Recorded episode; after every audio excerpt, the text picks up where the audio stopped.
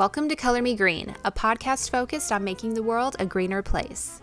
I just want to say that I am sorry for being away and missing a week. I was taking a mental health break. I've been a little busy and I just need time to regroup, focus, and get back on track. So I've made a schedule. I have a calendar of all of the episode ideas so I never have to worry about not having any ideas on episodes. So I think we're all good there. It's just finding time, making time, and just doing it. So I'm really multitasking these days and it's just my new normal and it's just something I'm to have to get used to. So, I'm sorry for missing a week. We are back.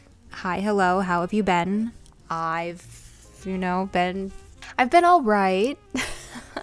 but anyways, I am so happy to be back because I love Color Me Green. I love what it is. I love what it stands for. I love making an impact in any way, whether it's one person or five. I don't really care. It's something I'm passionate about. So I want to keep doing it, whether people listen or not. It's fun and I'm learning from it. So thank you for tuning in to another episode of Color Me Green. Water connects every aspect of life globally. One in nine, or 783 million, people lack access to clean water. That's nearly 1 billion people in developing countries.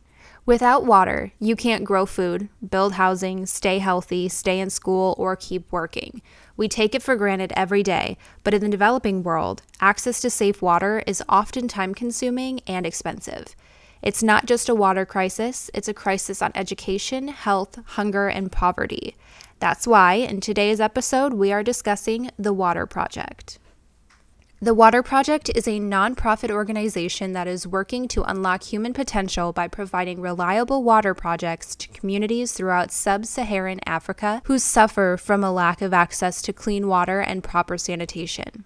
Through the support they receive, they are able to bring clean water through wells, rehabbed wells, sand dams, rainwater catchment systems, and spring protections to schools, medical clinics, and villages. Some places are just dry, making water hard to find. So, the Water Project has in country experts that work with the communities to determine what solution makes the most sense. Each community is different from its geology, climate, and culture, so it's important to determine the most sustainable way to provide access to safe water. Now, let's get into a few facts about each way those with a lack of clean water are affected. Health is one of the biggest factors that really is the base for the majority of the other issues. In developing countries, almost 80% of all illnesses are linked to unsafe water and sanitation. The majority of people living in sub Saharan Africa only have access to surface water. This gives rise to all kinds of diseases and fatal medical conditions due to tiny worms and bacteria that can live in the water. Having clean water allows the body to rid of all kinds of toxins that could otherwise create health issues. Kids are some of the most at risk for catching waterborne illnesses due to their immune systems. Education is crucial in overcoming poverty, yet half of the world's schools lack access to safe water and sanitation facilities. This again connects us back to the health risks. When students don't have access to safe water, they can develop health issues that can affect their performance and attendance in school. This situation is even worse for girls in these communities. Due to improper sanitation facilities, girls usually drop out of school once they reach puberty. Now, that's something we really take for granted. Ladies, we already know it's not fun to have a period, but imagine having to deal with that every month while not having access to clean water or even a proper restroom. Women and young girls are more likely to be the ones responsible for gathering water, which requires carrying more than 40 pounds of dirty water from somewhere over four miles away from their homes. That's pretty much a full time job, so there's no time for school or work. Plus, imagine how thirsty you'd be lugging all that back and forth every day, especially in the summer. I could never. I don't even like going outside for like five minutes just to go get my mail I could not imagine walking four miles. Another of the many things we take for granted is all of the food that we get that is grown due to our availability to large amounts of water. Without access to reliable water sources, food is more difficult to grow, preserve, and prepare. To produce enough food to sustain the planet's population, 52.8 million gallons of water per second are required. Out of our total water consumption, 70% of our water sources are used for agriculture and irrigation. If you have a garden, on average, you're going to use about 20 gallons of water a week just to grow vegetables. And if that's your only source of food, like a lot of these third world countries, and then on top of that, you have to bathe and have drinking water, that's a lot for someone who has to travel back and forth daily to gather water. Thankfully, due to the help of the Water Project, all of these problems are shrinking in communities all over sub Saharan Africa. Over the last 11 years, they have built new wells, fixed existing wells, made rain catchment tanks, protected springs, and installed sand dams. With the help from years of generous donations, the Water Project has been able to provide 287 new water projects. That's 1,548 communities and schools that are actively supported, 5,594 monitoring and repair visits, and 500,000 plus individuals with clean water. If you didn't have enough reasons to love what this organization does, they are also 100% accountable and transparent. Oh, and sustainable. When you donate to the Water Project, you are reported back to with transparency about your impact through photos, project updates, stories, maps, and more. Their website has a live impact tracking map that you can view for free 24 7. You can see everything from the amount of people they are impacting which as of right now is 625,050. They are currently monitoring 1,785 water points, and 96% of those have flowing water. To get even more in depth, you can see all the locations and the amount of points that are functional, partially functional, non functional at all, and those that are recently installed.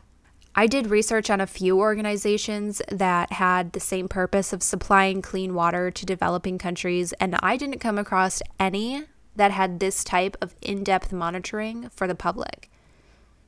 That just shows how transparent they are. I have mentioned this in other episodes about sustainable companies, but when a company is actually doing good, they will not hide it.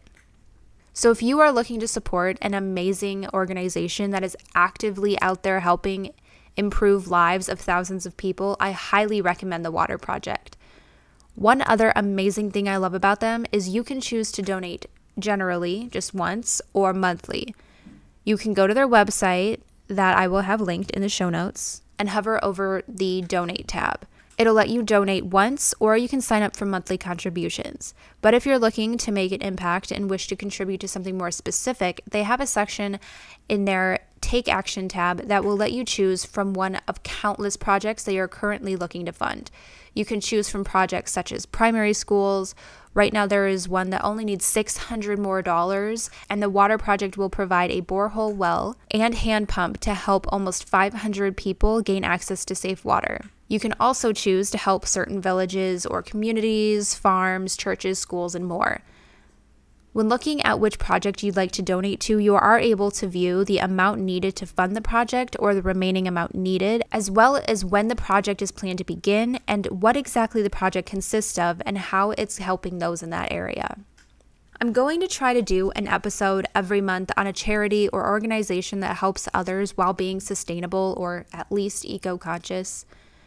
I hope this is something everyone can look forward to. I know I am. It's very interesting. I mean, I find every topic interesting, but, you know, hopefully you do too. If you are interested in something like this, please let me know or even send me your favorite organizations for me to check out because I'd absolutely love some ideas. If the water project wasn't somewhere you'd be interested in helping out, maybe one of the future episodes you'll find one that calls to you. I want to thank you for listening to today's episode of Color Me Green. New episodes are going to come out weekly, and hopefully, each one has something you can take away and learn from. I currently have a ton of episodes planned, but if you want to request a certain topic to discuss, please feel free to message me on the show's Instagram at Color Me Green Podcast, linked in the show notes. If you loved today's episode, please make sure to leave a review as I will be randomly picking reviews every week as they roll in to read on the show. One of the best ways to help change the world is to share this episode with a friend and let them also learn what they can do to live more sustainably. And as always, remember to reduce, reuse, recycle, and live green. See you next week.